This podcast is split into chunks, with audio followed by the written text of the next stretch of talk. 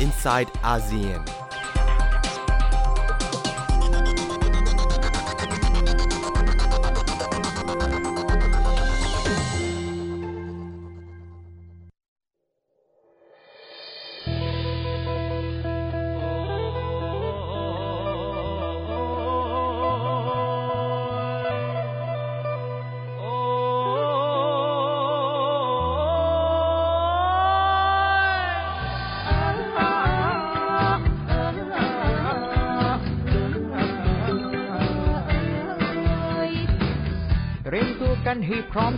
เปลี่ยนแปลงอีกครั้ง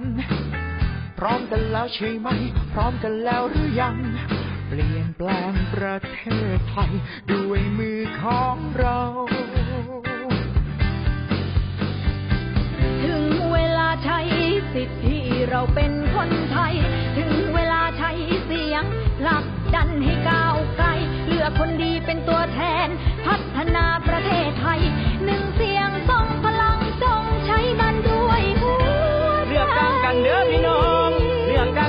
พี่น้อง อย่ามัวมางเมินรอวาสนา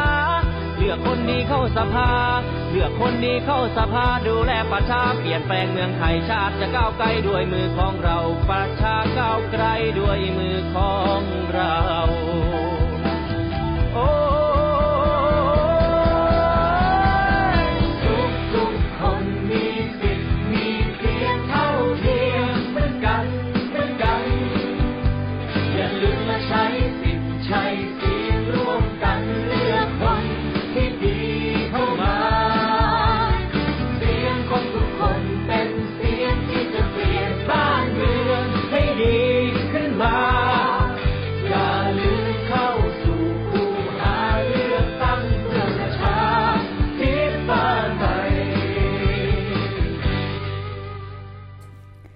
สวัสดีค่ะ ขอต้อนรับคุณผู้ฟังเข้าสู่รายการ i n s i ซต์อาเซียน ดิฉันชลันทรโยธาสมุทร วันนี้ทำหน้าที่ดำเนินรายการแทนคุณนัฐถาโกมลวาทิน ในวันพฤหัสบดีที่ 14 กุมภาพันธ์นี้นะคะ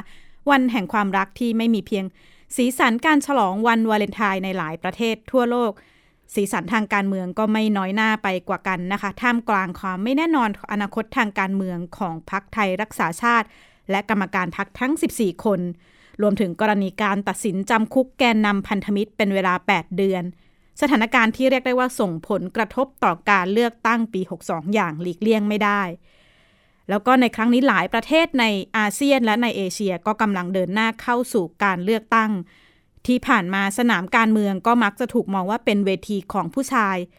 หลายประเทศพยายามผลักดันให้เกิดความเท่าเทียมของเสียงระหว่างชายและหญิงในรัฐสภา ผ่านรูปแบบการกำหนดอัตราส่วนโควตาในรัฐสภานะคะ อย่างเช่น อินโดนีเซียเนี่ยมีการกำหนดโควตา 30%แต่ก็ไม่ใช่เป็นข้อบังคับ เป็นการสมัครใจซะมากกว่าแม้สัดส่วนของผู้หญิงจะเพิ่มขึ้นนะคะ ในรัฐสภาอินโดนีเซียแต่ก็ยังไม่มากนัก เมตี้แมกแมกดาเลนาสมาชิกสภาผู้แทนในเขตจาการ์ตาของอินโดนีเซีย สสหนึ่งสมัยที่จะลงสมัครรับเลือกตั้งครั้งนี้ในวันที่จะ 17 เมษายนที่จะเป็นการเลือกตั้งทั่วไปของอินโดนีเซียนะคะ ให้ข้อมูลว่าการเป็นสสหญิงเนี่ยก็มักจะถูกมองแล้วก็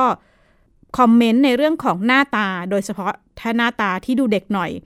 ก็แทบจะไม่ได้รับความน่าเชื่อถือเลยในการนำเสนอนโยบายต่างๆ ไม่ว่าจะมีประสบการณ์การทำงานมามากเท่าไหร่นะคะ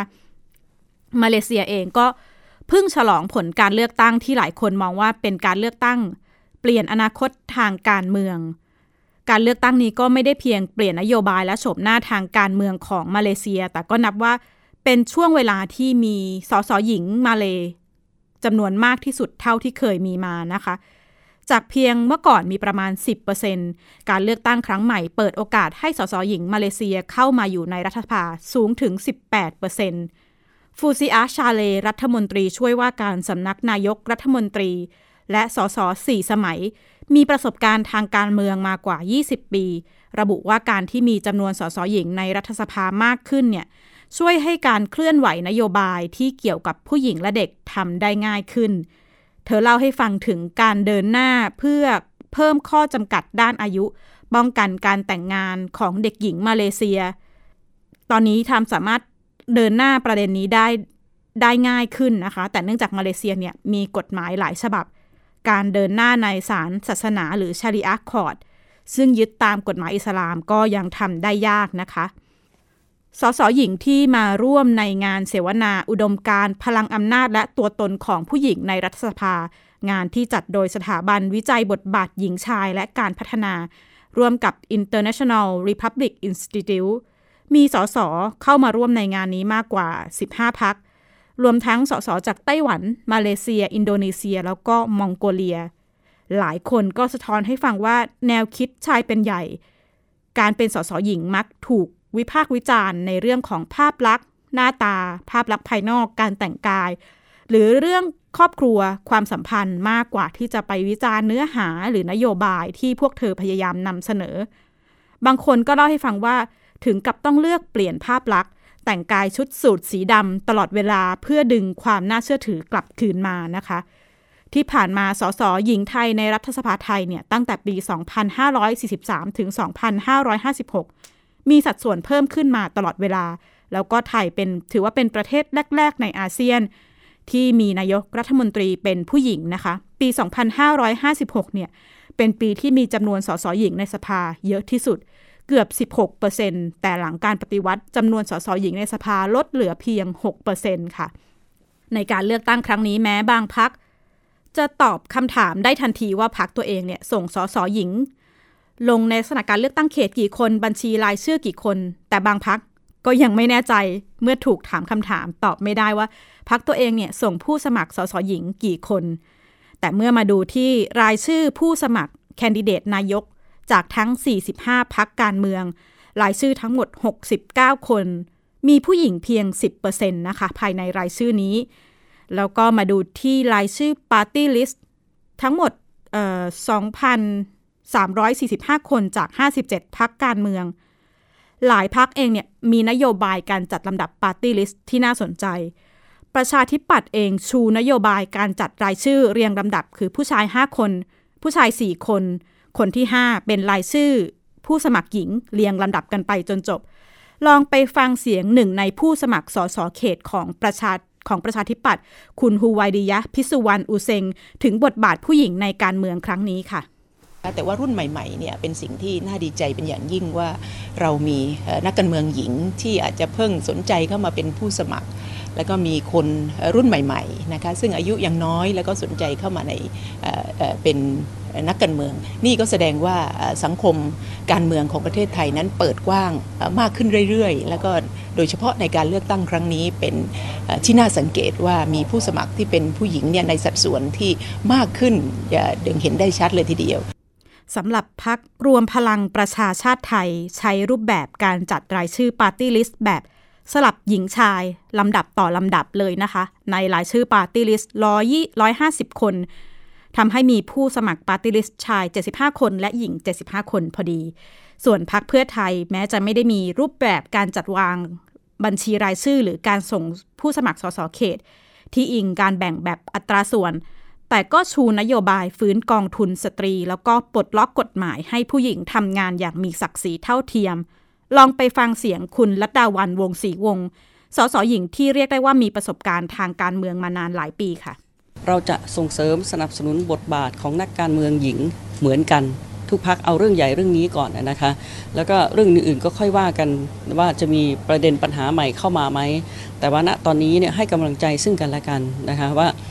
อย่างเช่นที่ตัวเองเนี่ยพอเราพูดแล้วเราก็ต้องทำหมายเมื่อเขาเชิญมาให้ความรู้เพื่อที่ให้นักการเมืองหญิงเข้าสู่สภา เราก็ไม่ปฏิเสธไงฮะเพราะว่าทำตามที่เราตกลงกันว่า ทุกพรรคมา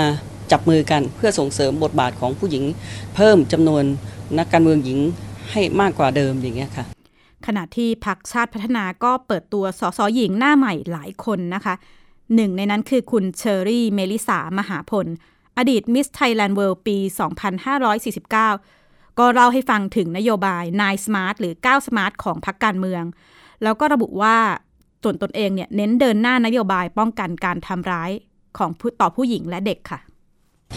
อย่างในการเมืองนะคะหลาย ๆ คนถ้าหากว่าในยุคก่อนเนี่ยอาจจะมองว่าเป็นเรื่องของผู้ชาย แต่จริง ๆ แล้วเนี่ยต้องบอกก่อนเลยว่าการเมืองต้องมีความสมดุลนะเพราะว่าการเมืองมีหลาย ๆ มิติ ถ้าเกิดว่าเรามีผู้หญิงเข้ามาด้วยอย่างเงี้ยค่ะมันก็จะทำให้การเมืองเนี่ยมีมุมมองของทั้งมุมมองของผู้ชายกับผู้หญิงด้วย เพราะว่าถ้าเกิดว่าเป็นมุมมองของผู้ชายอย่างเดียวเนี่ยบางครั้งก็เรียกได้ว่าเราอาจจะไม่ได้ฟังเสียงหรือว่าความต้องการของผู้หญิงเลยว่าจริง ๆ แล้วผู้หญิงต้องการอะไร หรือว่าจริง ๆ แล้วสิทธิที่ผู้หญิงเนี่ยมีความรู้สึกว่ายังเข้าไม่ถึงคืออะไรบ้าง การเข้ามาก็ช่วยกันผสมผสานให้สังคมของเราเนี่ยก้าวหน้าไปได้ค่ะ ก็ต้องจับตากันต่อไปนะคะว่าคราวนี้สสหญิงจะเข้าสู่สภาได้มากน้อยขนาดไหน แต่ที่น่าสนใจผลที่ได้จากวงคุยในวันนี้เนี่ยคือมีความพยายาม เชื่อมเครือข่ายสสหญิงข้ามพัก เมื่อเข้าสู่สภาก็เป็นความหวังว่าจะสามารถเชื่อมการทำงานเพื่อผลักดันนโยบายเพื่อผู้หญิง นโยบายที่อาจที่จะไม่ขัดต่อนโยบายหลักของพรรคต่างๆ ได้อย่างจริงจังนะคะ แล้วก็เมื่อวันที่ 12 กุมภาพันธ์ บ่ายโมง 5 นาที ตามเวลาออสเตรเลียฮาคิมอัลอาไรบีนักฟุตบอลผู้ลี้ภัยชาวบาเรน ผู้ถือสถานะผู้ลี้ภัยออสเตรเลีย ก็ได้เดินทางถึงสนามบินเมลเบิร์น ประเทศออสเตรเลีย ท่ามกลางสื่อแล้วก็ผู้สนับสนุนที่ให้การต้อนรับอย่างอบอุ่น ขณะที่กลับมาดูประเทศไทย พลเอกประยุทธ์จันโอชานายกรัฐมนตรีและหัวหน้าคอสช ก็ได้แถลงเรื่องนี้ ภายหลังการประชุมคอรมอติดตามจากรายงานค่ะ บ่ายโมง 5 นาทีสายการบินไทยเที่ยวบิน TG 465 นำนายฮาคิมอัลอาไรบี นักฟุตบอลผู้ลี้ภัยชาวบาห์เรน ผู้ถูกคุมขังในไทยนานกว่า 70 วัน เดินทางถึงสนามบินเมลเบิร์น ออสเตรเลีย ท่ามกลางการต้อนรับอย่างอบอุ่นจากสื่อมวลชนและผู้สนับสนุน ฮาคิมให้สัมภาษณ์สื่อเป็นครั้งแรกหลังเดินทางถึงออสเตรเลีย ระบุขอบคุณออสเตรเลีย And I just want to thank the Australian government, Australian people. I want to thank this man. He's fight too much for my case, and I want to thank him too much. And I thank the media, all the human rights, and thank you. And I will be more strong for this country. And yeah, I will be strong here just for Australia. And Australia, this is my country. This really, I didn't citizenship yet, but uh, my country is Australia. I will be there in Australia, and I love Australia. Thank you very much. Welcome home, evening. สกอตต์มอริสัน นายกรัฐมนตรีออสเตรเลีย และมาริสเพน รัฐมนตรีว่าการกระทรวงการต่างประเทศออสเตรเลีย แถลงข่าวเมื่อ 11 กุมภาพันธ์ ขอบคุณประเทศไทยสำหรับการตัดสินใจในครั้งนี้ I want to thank my counterpart in the Thai government, Foreign Minister Don, with whom I met personally in Bangkok last night, and also Deputy Prime Minister Prajin, who has who have engaged with me uh, on these issues, and uh, other members of the Thai government and the Prime Minister has acknowledged uh, Prime Minister Prayut uh, in Thailand. หลังสื่อบาเรนรายงานข่าวเรื่องโทรศัพท์สายตรงของพลเอกประยุทธ์จันโอชา ถึงนายกรัฐมนตรีบาเรน และการเดินทางไปบาเรนของดอนปรมัตวินัย รัฐมนตรีว่าการกระทรวงการต่างประเทศเมื่อ 10 กุมภาพันธ์ ดอนกล่าวว่าหนึ่งในหัวข้อการพูดคุยคือเรื่องฮาคีม ระบุรัฐบาลบาเรนเป็นห่วงไทย ไม่อยากให้ตกเป็นเป้าวิจารณ์ และความสัมพันธ์ที่ดีระหว่างไทยและบาเรนเป็นกุญแจสำคัญ พลเอกประยุทธ์จันโอชานายกรัฐมนตรี ระบุกรณีฮาคีมทุกอย่างเป็นไปด้วยความเรียบร้อย ขอให้หยุดวิจารณ์ เพราะครั้งนี้หลายหน่วยงานร่วมมือกันแก้ปัญหา ย้ำสมเด็จพระเจ้าอยู่หัวทรงห่วงใยเรื่องนี้ ซึ่งเรื่องนี้ก็ต้องรัฐบาลก็ขอกลับซึ่งในมหาที่คุณของสมเด็จพระเจ้าอยู่หัวด้วยท่านทรงห่วงใยในเรื่องนี้นะครับ ก็ได้ให้ทุกหน่วยงานทำหน้าที่ของตนให้ดีที่สุดภายใต้กฎหมายไทยนะครับ ในส่วนของบาเรนนั้น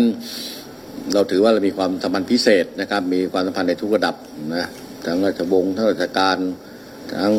รัฐรัฐบาลนะครับ ในส่วนของประชาชนเรามีความใกล้ชิดสนมกันนะครับ อันนี้ก็ทำให้การแก้ปัญหานี้เป็นไปได้ด้วยดี จากนี้เป็นต้นไปก็ไม่ต้องมาแก้ปัญหาระหว่างบาบาเรนกับทางออสเตรเลียต่อไปนะครับ อันนี้ก็ต้องขอบคุณทางบาเรนด้วยนะเห็นถึงความสัมพันธ์พิเศษกับไทยนะแล้วก็ไม่ต้องการให้ไทยนั้น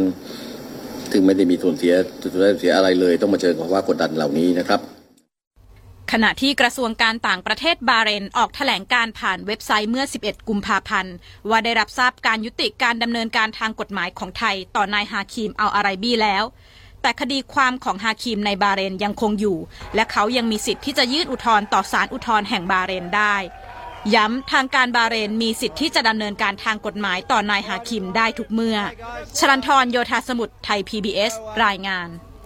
ก็เป็นกรณีที่เรียกได้ว่ามีการมีความเคลื่อนไหวทั้งเบื้องหน้าและเบื้องหลังสำหรับการปล่อยตัวฮาคิมอัลอาไรบี้นะคะคล้ายกรณีฮาคิมคล้ายๆกับกรณีของราฮัฟมูฮัมเหม็ดอัลคูนูนทั้งสองทั้งสองกรณีเนี่ย เหมือนกับเป็นการว่าเคลื่อนไหวผ่านโซเชียลมีเดียแล้วก็มีแรงกดดันจากนอกประเทศทำให้เกิดผลลัพธ์ปล่อยตัวที่ค่อนข้างรวดเร็ว หรือเดินหน้าไปในทางบวก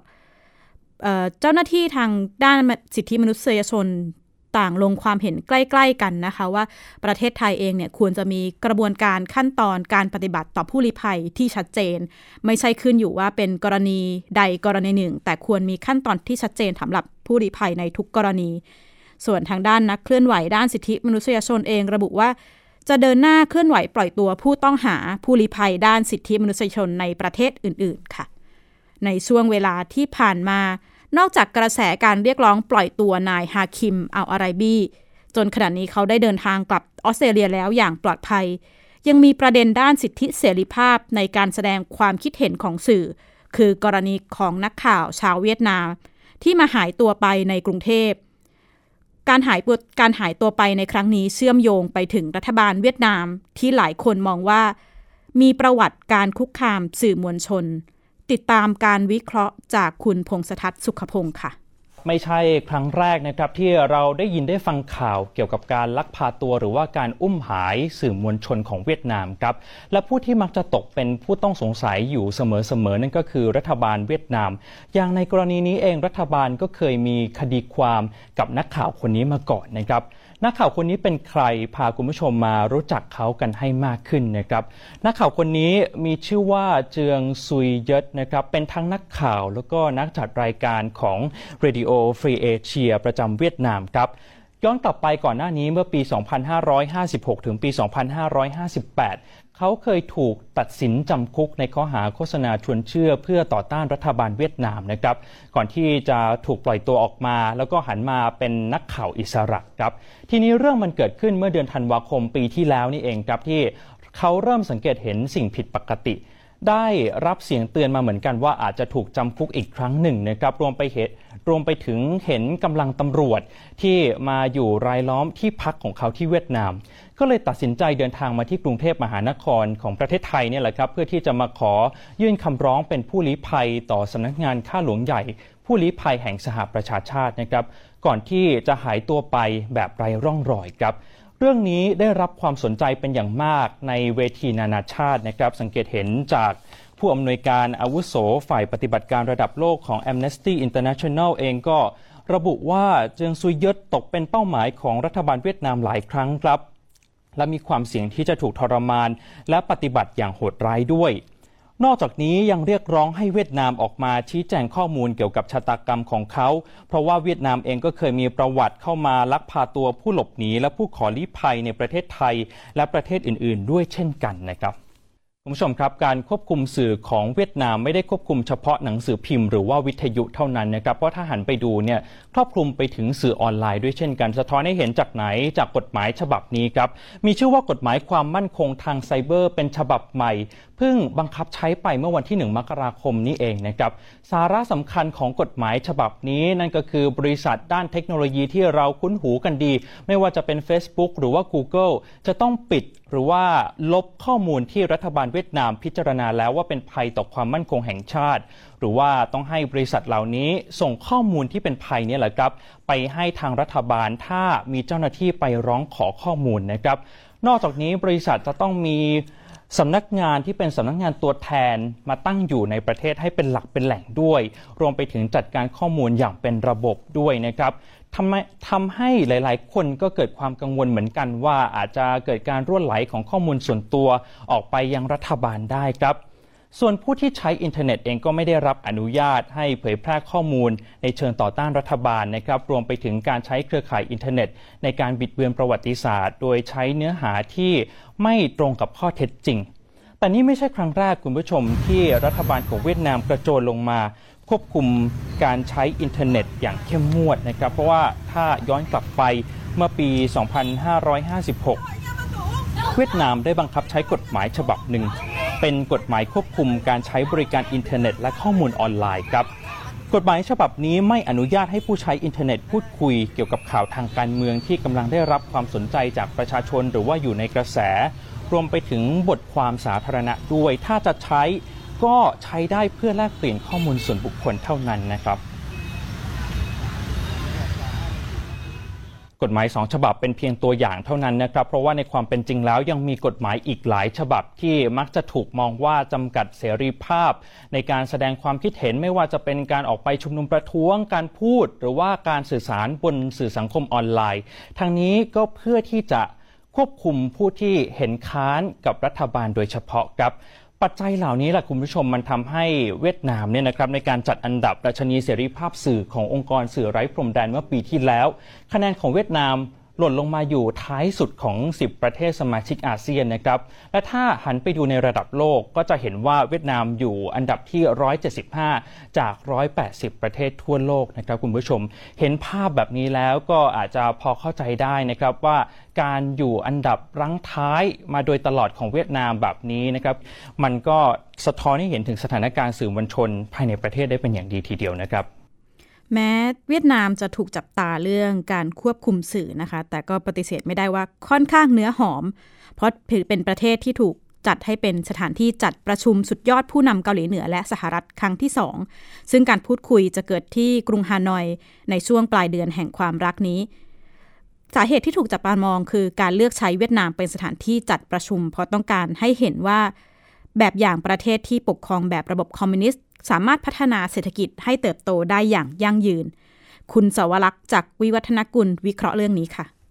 การประชุมในวันที่ 27-28 กุมภาพันธ์นี้แน่นอนค่ะ จะเป็นอีกช่วงเวลาหนึ่งที่สำนักข่าวทั่วโลกนั้นจะให้ความสนใจไปที่เวียดนาม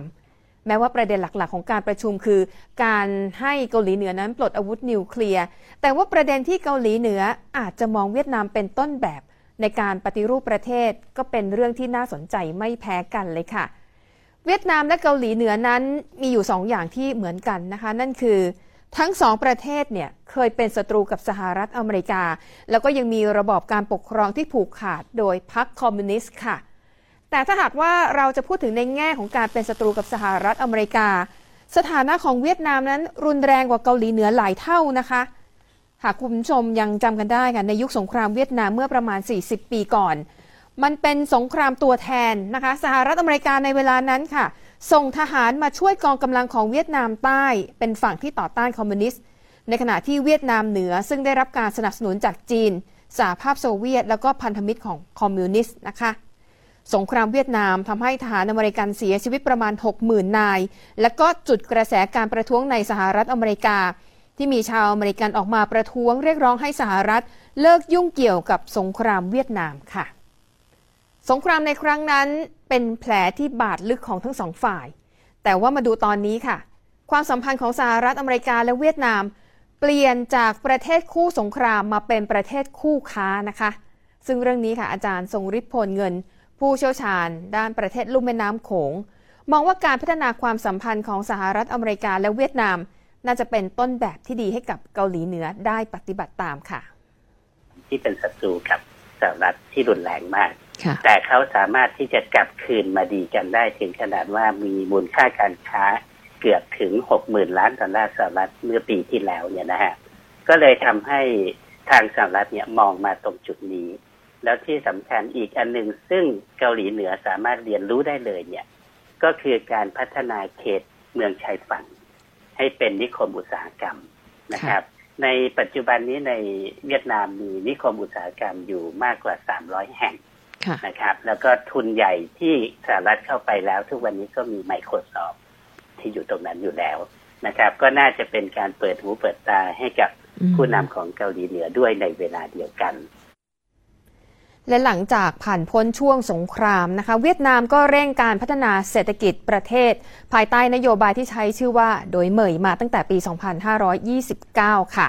ซึ่งวิธีการปฏิรูปเศรษฐกิจของเวียดนามนะคะ ก็ได้แก่ลดการผูกขาดของภาครัฐนะคะ เพิ่มเสรีทางการค้าการลงทุนในภาคเอกชน ซึ่งทำให้เศรษฐกิจของเวียดนามเติบโตอย่างรวดเร็วเฉลี่ยร้อยละ 9.6 ต่อปีในช่วงปี 2528 ถึง 2538มีการส่งเสริมการเกษตรอย่างเป็นระบบ ยกเลิกการกำหนดราคาสินค้าเกษตร ยกเลิกคูปองอาหาร ควบคุมการผลิตและก็กระจายสินค้าเกษตรค่ะทำให้ราคาสินค้าเป็นไปตามกลไกตลาด จนทำให้ตอนนี้นะคะ เวียดนามนั้นก้าวขึ้นมาเป็นประเทศผู้ส่งออกข้าวและกาแฟอันดับต้นๆของโลกค่ะและล่าสุดนะคะเวียดนามได้ร่วมมือกับธนาคารโลก วางแผนการพัฒนาประเทศค่ะ ภายใต้ชื่อโครงการเวียดนาม 2035 มุ่งหน้าสู่ความมั่งคั่ง สร้างสรรค์ ความเท่าเทียมและก็ประชาธิปไตย ซึ่งปี 2035 นะคะ หรือว่าปีพุทธศักราช 2578 จะตรงกับเวลา 60 ปีหลังการรวมประเทศเวียดนามค่ะ ซึ่งอาจารย์ทรงฤทธิ์มองว่า หากเกาหลีเหนือจะยึดเวียดนามเป็นต้นแบบของการพัฒนาประเทศก็ไม่ใช่เรื่องยากค่ะ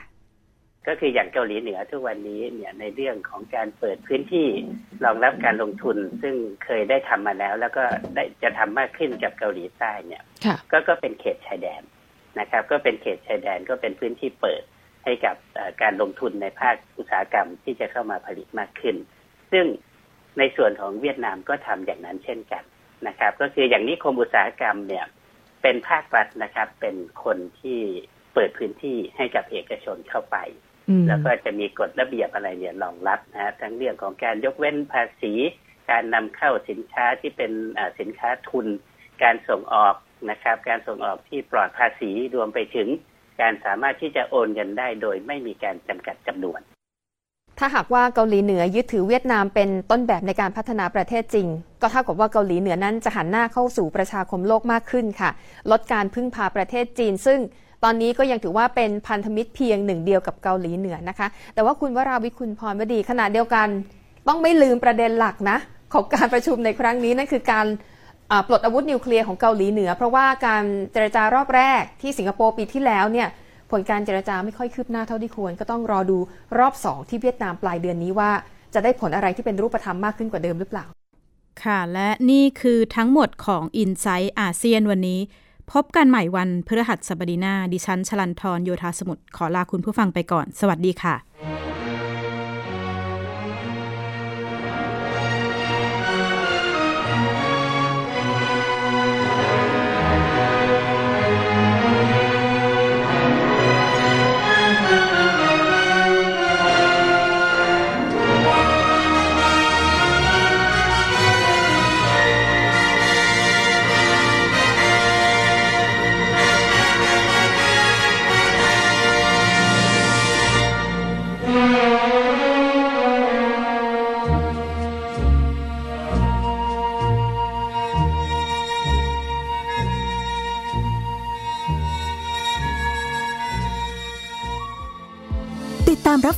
การย้อนหลังได้ที่ เว็บไซต์และแอปพลิเคชันไทย PBS Radio ไทย PBS Radio วิทยุข่าวสารสาระ เพื่อสาธารณะและสังคม